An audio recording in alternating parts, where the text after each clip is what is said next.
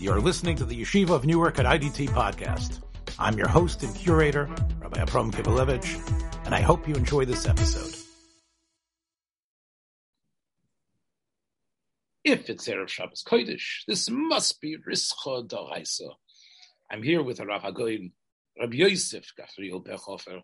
Rabbi Yosef, let's talk about the two great pillars of Torah and Mada, two great institutions that Yeshiva Light have exited from B'nai Torah, who are also given a secular education that they can contribute to the world, not only as Rabbonim, but as wonderful Balabatim. Now, I'm going to knock off um, Touro. We'll talk about that in, in a way as well. Let's talk about the two great institutions that we are both so familiar with. We both worked really for them. Uh, you've worked for both. Uh, I've sort of been flitting around. I worked for one completely, and the other I think I've been involved with uh, nominally, uh, but uh, I definitely have paid. I've given them a lot of money. That's, that's of course uh, Yeshiva University and the Hebrew Theological College. Um, Hebrew Theological College is, if you go on their website, they are, I guess, rightly celebrating their 100th anniversary. Uh, let's leave. Let's talk about them second because we have such warm and fond things to say about our sojourn in HTC and where it is now, the trajectory of that very important uh, school. Let's start with a little bit of what's been happening with that other great bastion, uh, Yeshiva University, which I guess started as Yeshiva College and then became Yeshiva University. Um, started as Yeshiva Rabbeinu, Yeshiva Eitz Chaim, and then Yeshiva Rabbeinu Yitzchak Elchanan. Right. Yes, I, I, right, right. And that, of course, had to do with the fact that that was the year that the great Goyin of Kovna, Rabitzkel Chanan Spector, passed away. And that was a goof, of course, that people forget. And that has to do with Chaim Berlin as well, that yeshivas were named after Gedele Yisrael, uh, who were niftar to be making base medrash al. But the yeshivas themselves, of course, had very little to do with thereof, with that name, although they probably tried to pick an illustrious one. So yes, yeshivas Rabbeinu Yitzchak Elchanan. Uh, Derech Agav, I should say, they have um, YU uh, gave a lot of funding to republish some of uh, Rabbi Tzolchanan's Svarim. So I know the Be'er Yitzchak was republished with funds from YU. I don't know if the Ein Yitzchak was that way, but we know what these institutions are. We're going to call them YU and HTC. So why don't you talk about what's been happening in YU this week? Very uh, important news that came out of uh, Judge Kotler's court. Uh, a great tumult in the world of Yeshiva University, which I should say over the years has become more and more um, narrow. I don't think that outside the world of Yeshiva university, people even this even registered what happened there this week. But um, obviously, this is a big thing that the, the Judge Cutler, um, no, as far as you know, no relation to Rabban, uh, the, but an alumnus of Touro College, ruled that YU has to provide the same type of uh, status funding uh, space for the LGBTQ club as it provides for any other club in Yeshiva University.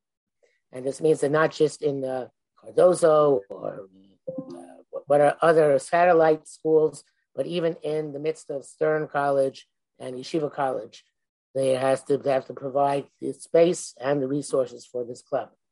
And um, now this is this was a suit that was filed a number of years ago, I believe. It was t- a number of years, uh, two years is a number, and it's now come to the psak, especially in, and it's I guess very important that it's not only in you know during this new era, this more open era, especially during Pride Month. I guess it was hailed as a great victory that in Pride Month they are now going the LGBTQ students, T LGBTQ students are now going to be able to have their club, their space, and are able to be not shunned and be just as as important as any of the other clubs there and other i guess the other whatever what other clubs they have over there by the way besides the, oh, they, they have the chess club. clubs. Yeah, yeah they probably have a mass medium club. Who knows? I don't know yeah and uh, that's probably yeah a film club a chess club right so yeah and yeah Hasidim club right they could probably so now the lgbtq can also have their own space and a water cooler and whatever it is, free pizza on Thursday nights, whatever whatever the others get. But of course, it's more than just the fact that they have that room, right? It now means that they that this is not just something that we know exists and they're closing their eyes for. It's now an official part of yeshiva college, right, or yeshiva university. Yeah. And and now, now, so what is so you're not shocked that uh, of this ruling, are you? No, it, no, but as uh, our some of listeners may know, this is something that Rabbi Soloveitchik warned in, back in 1970 would happen someday. And, uh, you know, the happen, he warned Dr. Belkin. Dr. Belkin t- took the move to uh, make YU a non sectarian institution, that uh, who someday this would have negative repercussions. I'm sure there have been other negative repercussions over the years, but this is one of one of the more blatant ones that uh, now a, a, club in Yeshiva University does not have to be can represent something which is the Torah regards as an avera.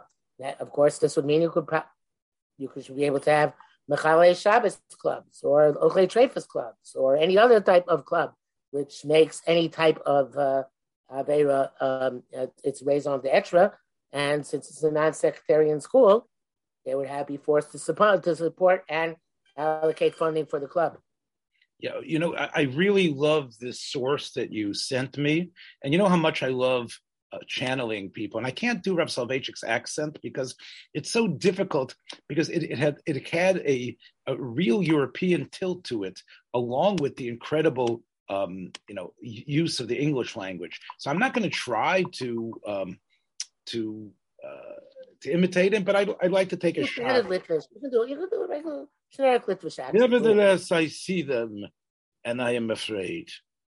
The uniqueness of the yeshiva was that it combined a modern college education with the traditional yeshiva training. This is how it's going to remain, Rav Soloveitchik. That's Dr. Belkin. Uh, as long as Dr. Belkin is president, I'm certain that the character of the institution will not be changed, no matter how great the pressure. However, Dr. Belkin, forgive me, I remember a syllogism from Greek logic. All men are mortal. Socrates is a man. Therefore, Socrates is mortal. I'm concerned who will succeed Dr. Belkin. Mi yovo With Dr. Belkin as president, I would shoot for the stars. With his successor, I wouldn't even start out for the moon. The students want to pick, wanted to pick it today, but I asked them not to. Okay, let me go off character.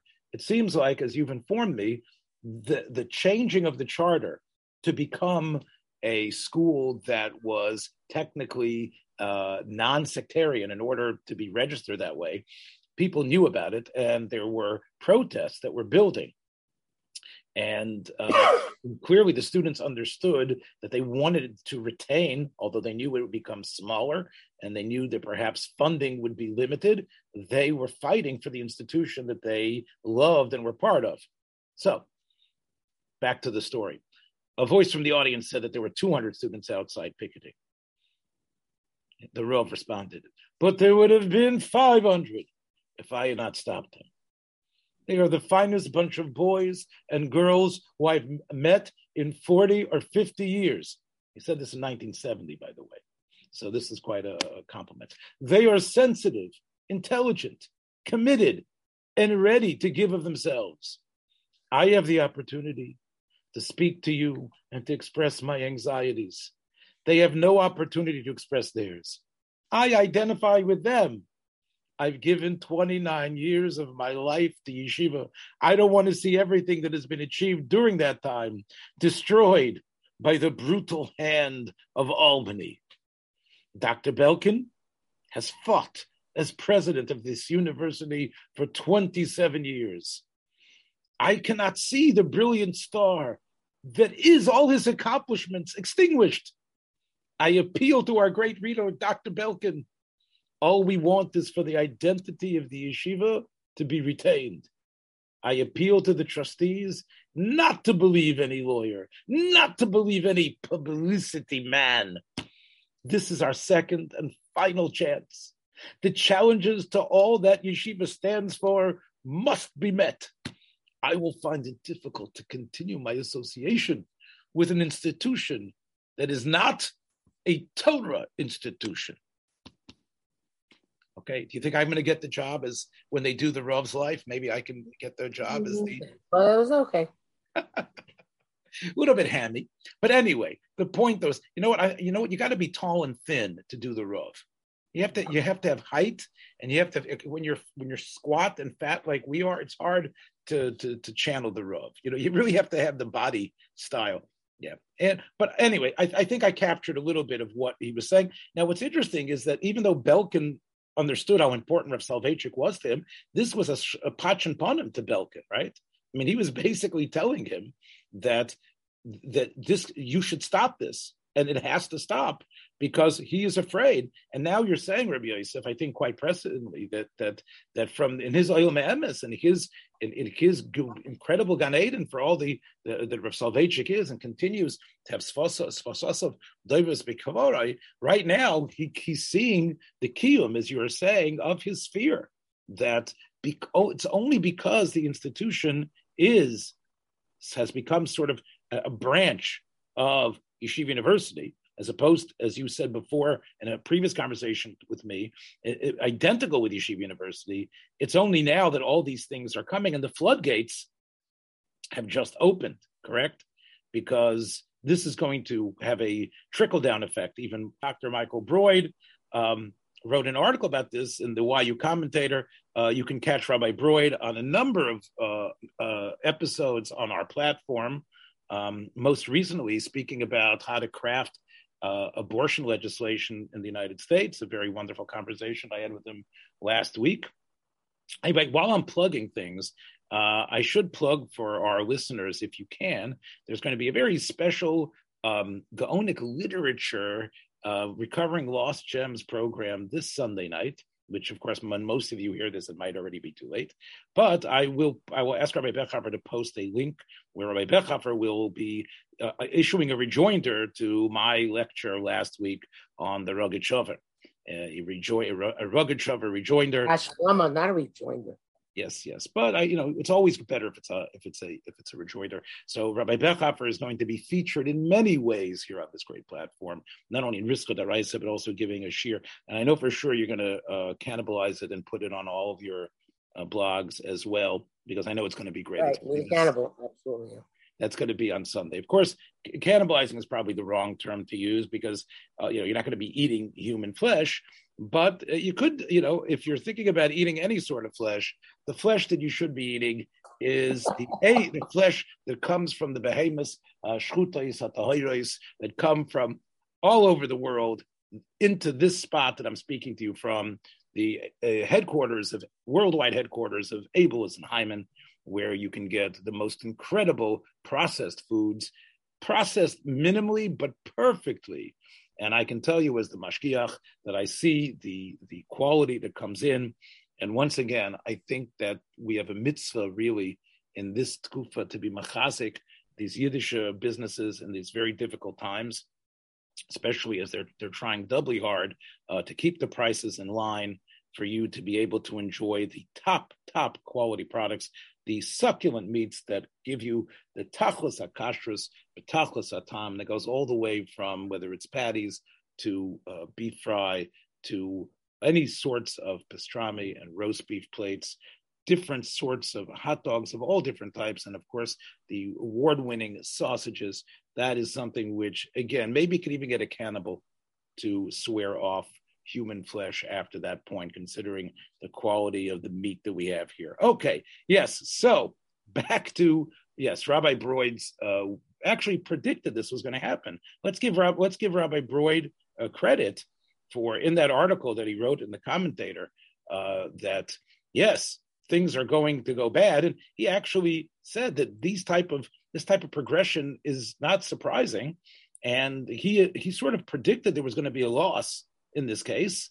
Uh, he was abhorred by what is occurring, and he actually, uh, as usual, Michael is, is is is apt to suggest things that are out of the box. And here he said maybe we could actually do what Reb Soloveitchik had wanted to turn back the clock and actually either fashion why you could fashion itself as a non what is what's the term a, a religious institution like Oral Roberts, like Oral Roberts College, um, that it isn't just a, a secular college that uh, is bound by those rules. Um, now, I don't know how much funding they would lose, uh, probably a, a, huge amount, and that might they mean probably have to jettison some of their, their affiliates. Yeah, that's true. Right, it's possible they would have to disconnect. Possible some of the FAFSA grants and other things might also uh, not be able to roll in with the frequency that they roll in, um, the types of tuitions and things that they are bringing in. Um, yeah, but it, it, might be getting smaller. It will at least retain the identity. I think both of us, especially you, you had a an intense relationship with, of course, the uh, high school there.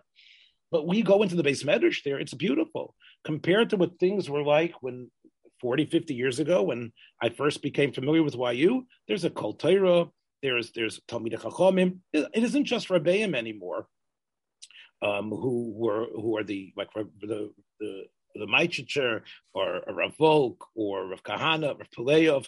You have actually in the base medrash itself, you can hear a, a Geshmaka Kol Torah, and it's wonderful. Listen, I've I have said many times, not on this program, but I repeat it here, that YU is a secular university which happens to have an outstanding yeshiva on campus.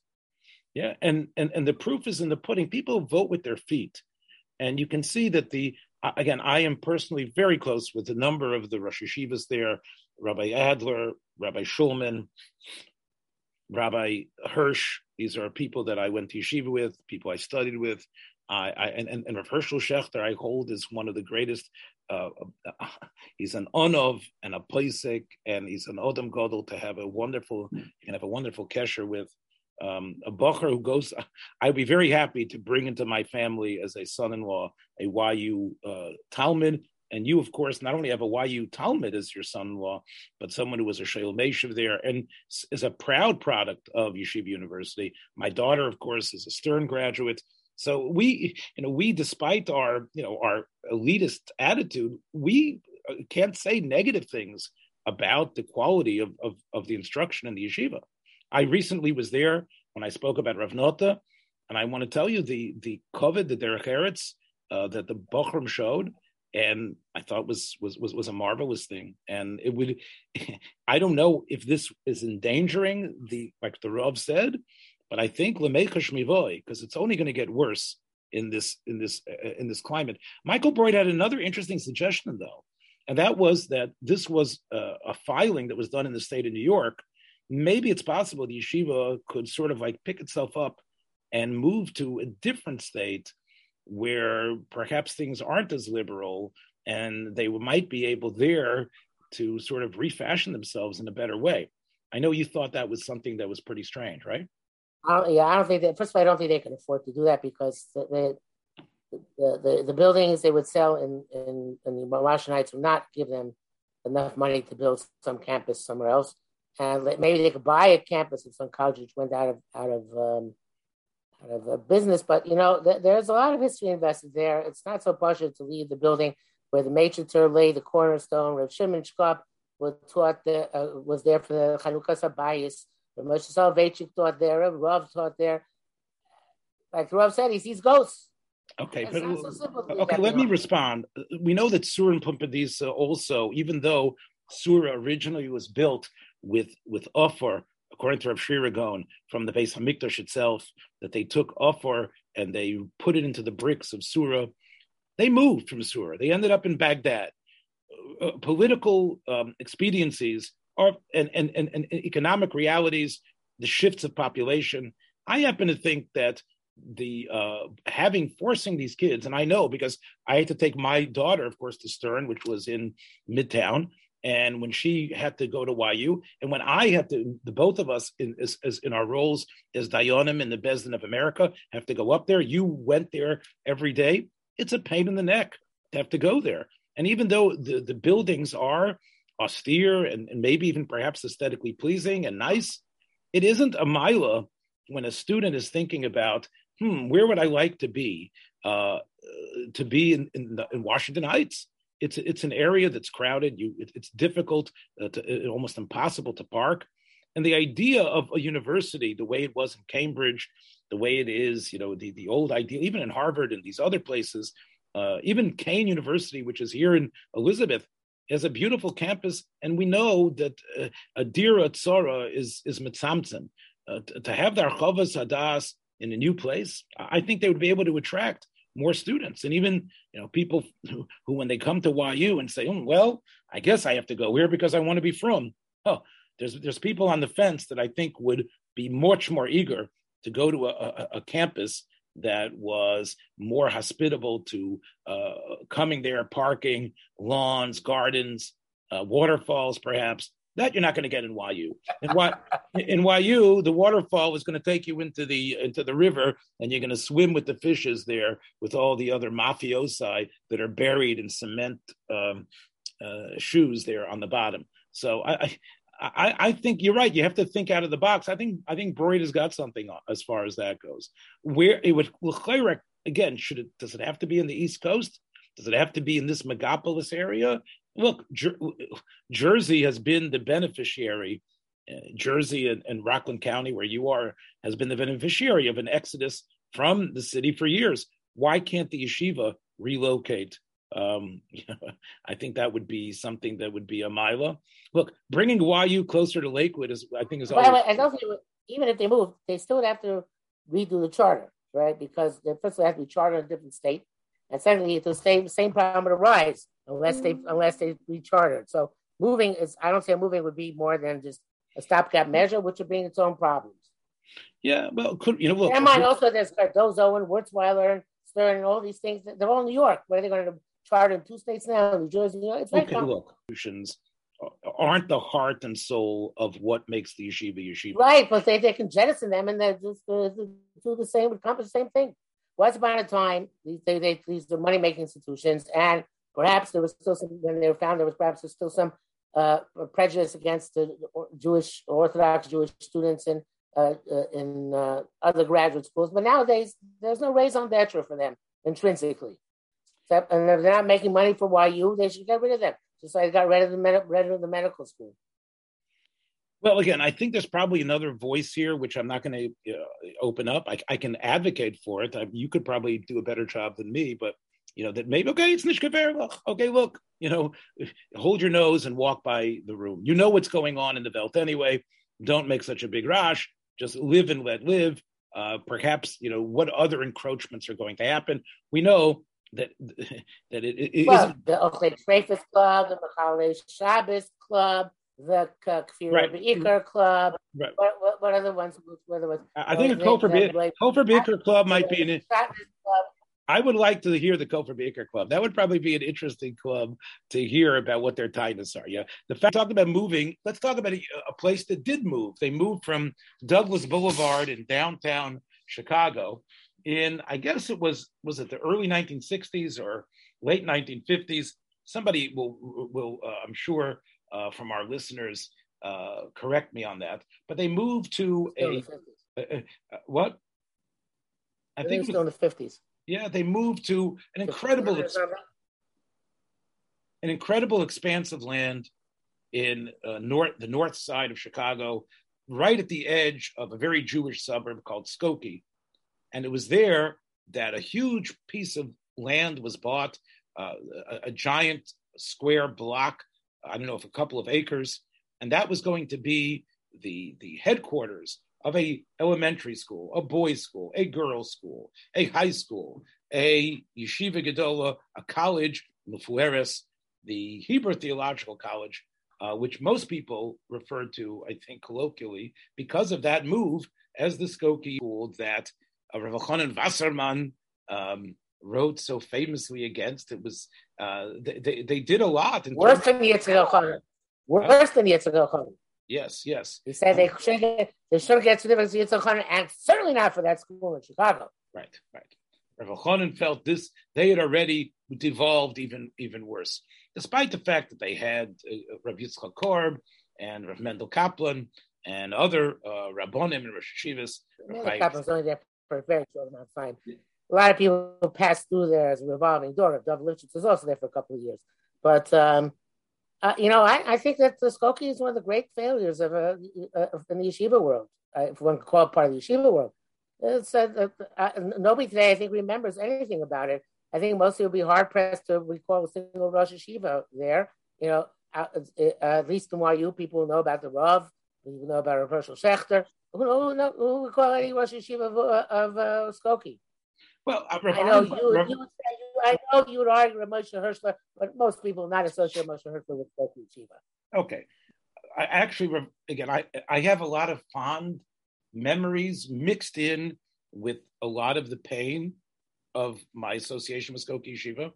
My connection to Ramesha Hershler was an extremely fruitful one for me, not necessarily financially. It didn't get me anywhere, but it got me a wealth of ideas and Shimush Tamid Chachamim. Um, Rav Aaron, who of course was the Rosh Yeshiva, and it was forced out in the most one of the most despicable showings of uh, that probably the 20th century had, uh, that happened by Rav Aaron. Um, and there's no question about it that Rav Aaron uh, took the scars of that experience with him to Brisk, of course, where you saw Rav Aaron much more often. Uh, but yeah, Rav Chaim Zimmerman, who uh, the, the, we we talked about the Rogatchover in our commercial before. I guess Rav Zimmerman is probably the closest uh, to a sort of a Rogatchover type personality that that we could have remembered um, in, in our door. But again, Chaim Zimmerman is not one of the major figures in, in uh, yeshiva history, but certainly he would not be recalled, remembered for being a Skokie. You remember for being in Eretz Yisrael. Well, he he got enough money from Skokie to be the the Magid Shir and the Rosh Yeshiva there. We also have, of course, uh, uh, the the Rav Mordechai Rogov, who was a Talmud Chochem Muflog, uh, an, an, incredible Lamdan. The Telsbachim, including my brother, who was part of the original Sniff Chevra, who opened up Chicago Telz, would take weekly trips to speak to Reb Rogov and learning. Um, and these Rabbeim were, I think, Anosh Chshuvim. I also want to mention that if you go to the HTC website and they're celebrating their 100th year, the poster person, the, the, the main picture, has someone who was very close to both of us, someone that I considered a mentor and a dear, dear friend, uh, a Talmud Chochem whose Svarim um, maybe you know I, I, think can take their place even next to the big Deshesh in significance, and that is of course Rabbi Yitzchak Sender, who really um, was a, a, wonderful person. I would say you, if you're talking about the ultimate Skokie product, you have Rabbi Yitzchak Sender, who starts off as a Chicago boy, who goes into school there uh, and, and pitches baseball and everything else, and and develops into a world class uh, Talmud Chochem, Alamdin, Anoyev Svarim, and Onov She'ein Kamoyu. Uh, really, uh, I think both of us will say that he was a tremendous bracha. Did anyone give us more chizuk and personal good advice than Rav Sender when we were there? Right? Rav... He, was, one of the saving graces of the institution, obviously. But uh, like almost the saving graces, eventually they got rid of him too. Yes, of so, course, uh, which is good. Look, we, as, as, as our good friend Harry Maryles has pointed out in a number of his Emes Ve-Emunah blogs, both of us were basically, you know, cut forced out uh, of, of any possibility of doing anything there. Uh, but again, our, you know, I want to focus. Uh, uh, let's focus on uh, the, figures who really, unwittingly, I don't hold, I don't hold them responsible for it, but unwittingly destroyed Judaism west of the Mississippi, which are Saul Silber and Chaim David Regensburg. Because Rabbi Saul Silber and Chaim David Regensburg were the ones who gave the gushpanka to the traditional movement. And they're the ones who decided we're going to send our musmochim into shuls, even where there are mechitzas, to let them take them out, like in Denver, and so into places where there are no mechitzas. And this was the this is HTC's alternative and it's a, a failing and horrible alternative to the Young Israel movement. You know, I, I, see that the, the, traditional synagogue was one Eitzah, the Young Israel movement was the other Eitzah. And you see how the Young Israel movement, they kept the Mechitza, they kept the, the, the, the basic, uh, you know, surah of a shul, come hell or high water. And Baruch Hashem, where the Young Israel's Yadus was successful. I, I haven't thought of it in that way. I think it's very good. Very good. Um, yes. Which is they thought they were being Matzel Yiddishkeit. The children became conservative. The grandchildren intermarried, and um, the Yeshua was. I guess the only thing I don't know about, again, we talked here about Belkin and Soloveitchik before. And, and and here, although the eras doesn't exactly match, but we have Saul Silber and and and and um, Bernard Revel. And, and Silber is more or less Bernard Revel. Yeah, Silber and Revel and and Reagan. Right. So Revel would never have encouraged. I don't. I, there were white Muslim obviously took mixed pulpits, but there was it was a small minority and it was not encouraged. Well, okay, one second. Let's just talk about our Regensburg for a minute. Um, the author of, unfortunately, the only work of significance that we have from him, I believe, is the Mishmeres Chaim, which is a collection of articles that he wrote. I have heard from Rav Hirschler and others that he was a very big person in terms of learning, that he was a he had a, a seichel ayosher, he understood things very very well. He was a lamdan. I know that, of course, he was the son-in-law of the Lom Dragoin, right? And you and I had a role in um, being Mefarsim uh, Ksav from the Lom Dragoin. Well, we have such a long history together; it's frightening, right? From that we found in the archives of the great Saul Silber Library.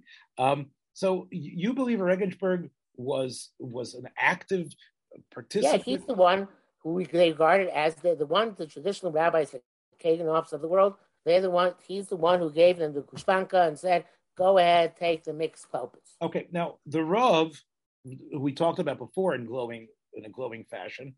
Also, I heard this from Gedalia Schwartz personally that the Rav would tell, which was you've got, I think, five years five years to get, you can take the job with the Orthodox, with the Smicha, and you have this tkufa to be able to get the mechitzim.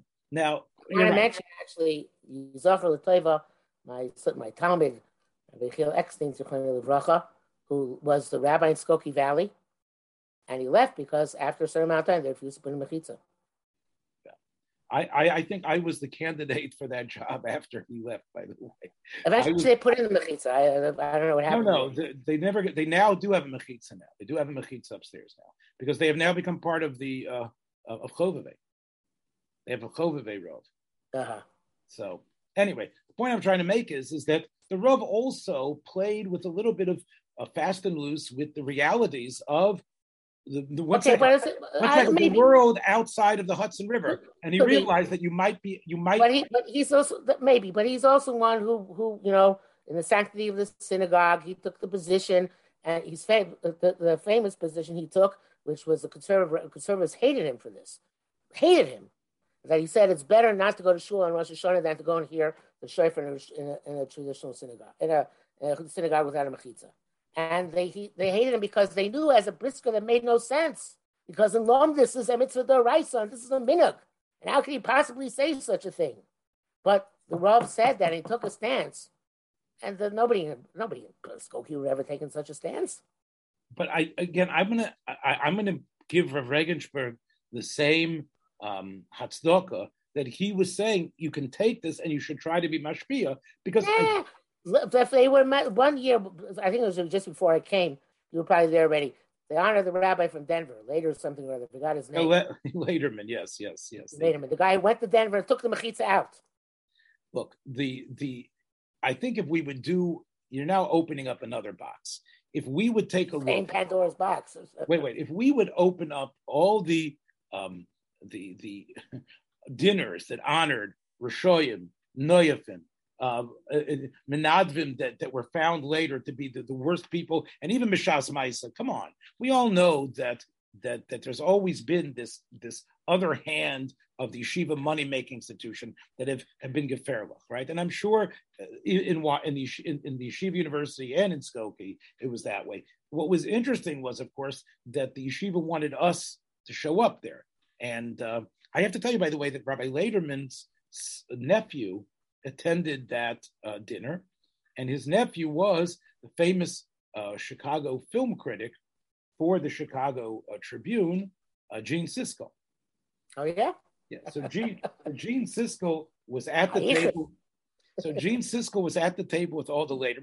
I was there with all the Kailo Chevra, and I was and say, oh, there's Gene Siskel there from you know from sneak previews or whatever the, the show was at that time on PBS, where he and um, and Roger Ebert would, would, would, would clash uh, so wonderfully about films. And I was we are looking at him, and he I want to tell you he he made sure not to look up from his plate. He did not look at any of us. He didn't. He was extremely like he was on the show, a very cold fellow in a way. But I remember Gene Siskel being there, and I remember Rabbi Laderman's speech when he said that, that I want to thank my nephew Gene Siskel who came especially here uh, for this for this thing. Look, um, Skokie has. We were not even going to talk about the the fact that these rabbanim ended up basically um, uh, in a gangster like hold over the Chicago Rabbinical Council. And right, I was going to mention that. Yeah. Right. And, and then what happened was that the the they weren't able. How many years did it take for Chicago Rabbinical Council to become a, actually a trusted hechsher? It was tremendous, tremendous amount of years, a tremendous avodah.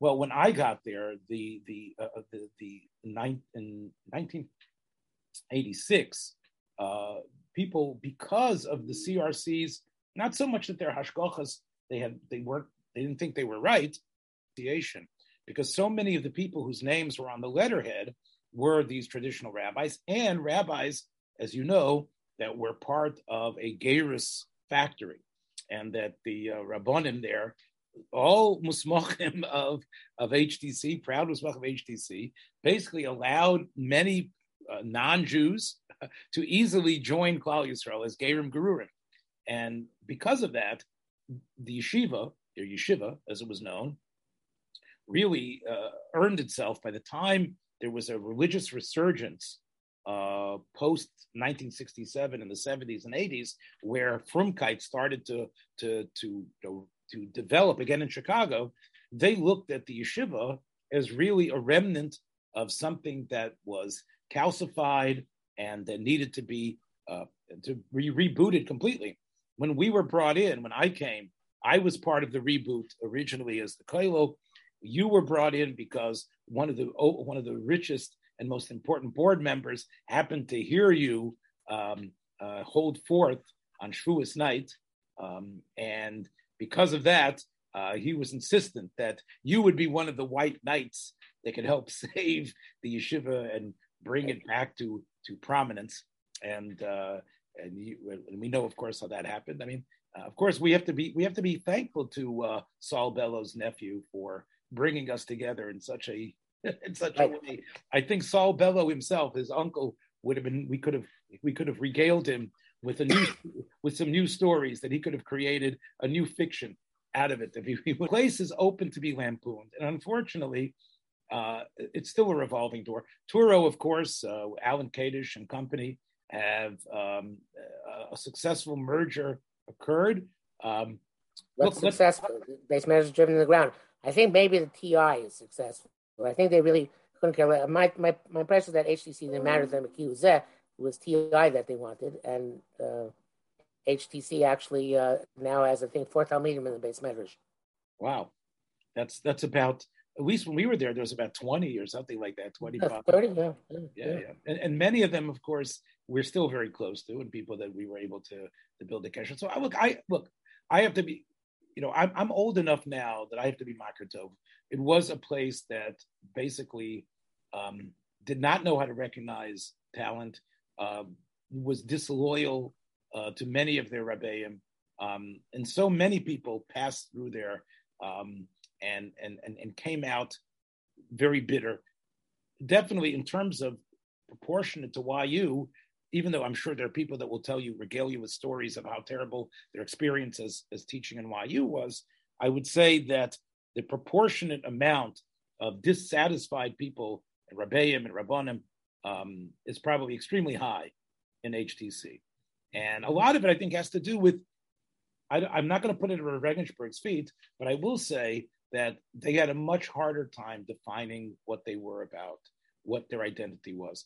But it's interesting that I still believe there is a need for a Midwest option uh, to what we have here in the Northeast. There still is something there um, for students. And it's not just even though we're very fluid that we can travel. Don't you believe so? Don't you believe that there's that that, that there's still a, a vacuum that can be filled by play? I mean, that was the idea that people people couldn't travel. People like Laderman to go from you know wherever he came from, from Omaha, from Denver, it would seem to be natural. Oh, I can't go to the big city. I'm not a big city mentality. I'm going to go to Chicago. That was the idea. Um, yeah, those days are past. You think that people are so fluid today in terms of their traveling, yeah. it really doesn't make a difference. Yeah, it doesn't make a difference anymore. So you think the raison d'etre of having that place is is perhaps not even. Yeah, but the whole Chicago shifted. I mean, Chicago is now the to Lakewood Kollel, Telz Yeshiva, the surrounding institutions, and uh, the, and um, uh, the uh, uh their the modern, more modern part. I think is, is I think significantly to the left of where Skokie Yeshiva happens to be today. Not they've ever defined themselves as anything, but de facto, whatever where Skokie Yeshiva is, they're competing in a very narrow space with many other oh. institutions, but more to the right of that chevra. Uh, I, think we should. Clo- I think we should close at least with some positives about. This why? Because I, will tell you why. Not because I'm scared, because I'm not scared of anything. Here's the thing: they don't employ me anymore, so I'm not scared. I think they have is that they have Reb Chaim Twersky. Okay, I was going to mention him as well, and we've talked about him as a as a. But I also want to talk about the fact that they have. Um, but again, Rechaim, if there's only going to be two people, who's getting smicha, right? right? Okay. They also have a, a, a they, and I know that they are retiring. Uh, Rav, Rav Chanoch Friedman's younger brother, Rav Avram Friedman, and Rav Avram Friedman is a fine, fine Talmud Chochem, an Oyev Yisrael, a Geshmakel, who is a, a person who's a, who has Avas HaTorah, She'en Kamoyu, a person who loves Lumdis and has infected so many uh, Bochrim with that sort of Ava. And I think that he is, again, the fact that they gave him Parnosa and they made him Rosh Yeshiva, that is, you have to give them, a, you have to give them credit for being Machazik, a wonderful person. There's also a world class Lamdan who's there, Rabbi Yankel Sussman. I had the chance to, to learn with him um, and, and, and, have a very big kesher with him in learning. Um, he has been the Rosh Yeshiva and um, one of the Rosh Yeshivas, and now he's now, I think, a Rebbe in the high school. Um, a, a, Booker. Well, if we're matching names, we might as well mention of, of a close Talmud of both of ourselves. That's what I was going to say. Okay. Ger- Rav Gershon, Eliezer, no. Meir. Uh, by Aaron Kardash. Okay, Rav Aaron is a, again. He's had a job in Skokie Yeshiva for many years. Yes, Rav Aaron has has. he is good for the boys. He's very good for those boys. Rav Aaron's a wonderful person. But I was going to mention also the Talmidim. Now, again, how many of them were a product would have been who they were without Skokie or not? But again, I would say the two that were my students that I taught, that I studied with when they came back, that I feel in a way, again, a connection to wherever they have grown and become. Of course, is Dayan Rav Gershon Eliezer Schaffel, who is, is so important now in the um, the business. I take equal credit with you. Go ahead. The Business Halacha Institute, um, and he is doing incredible work uh, online, in writing, and and uh, yearbook yearbook Yisrael Dayanim, a Dayan who is mamish Mosa Numasik, who's a person who thinks and understands Makairos, a Masmid, and a wonderful, wonderful uh, person who, in a way, to tell us. what? That's his kids to tell us. Of course, he wouldn't send them to Skokie, but I understand. and then also uh, uh, someone who was a, a, a pure product of, of, of, of the yeshiva, uh, Rav Meir Maryles, who uh, is a machaber of Shari Tahara, who also Svarim Anida and other Inyanim and Shas, and is also a, one of the key editors of the new Mishnah Berurah project that he also has the new, I think he has a shul now in Beit Shemesh also. Shemesh, deservingly so. If a, a yeah. person could come to, to, the, the Avas the Geshmak and learning, the ability to to be machadish and look for uh, the proper way to analyze and understand things. But still, both of these boys have an out of town, and they're obviously men now, grandparents, uh, making yeah. asanas, but they are boys who are who have who have an anivus that comes from out of town.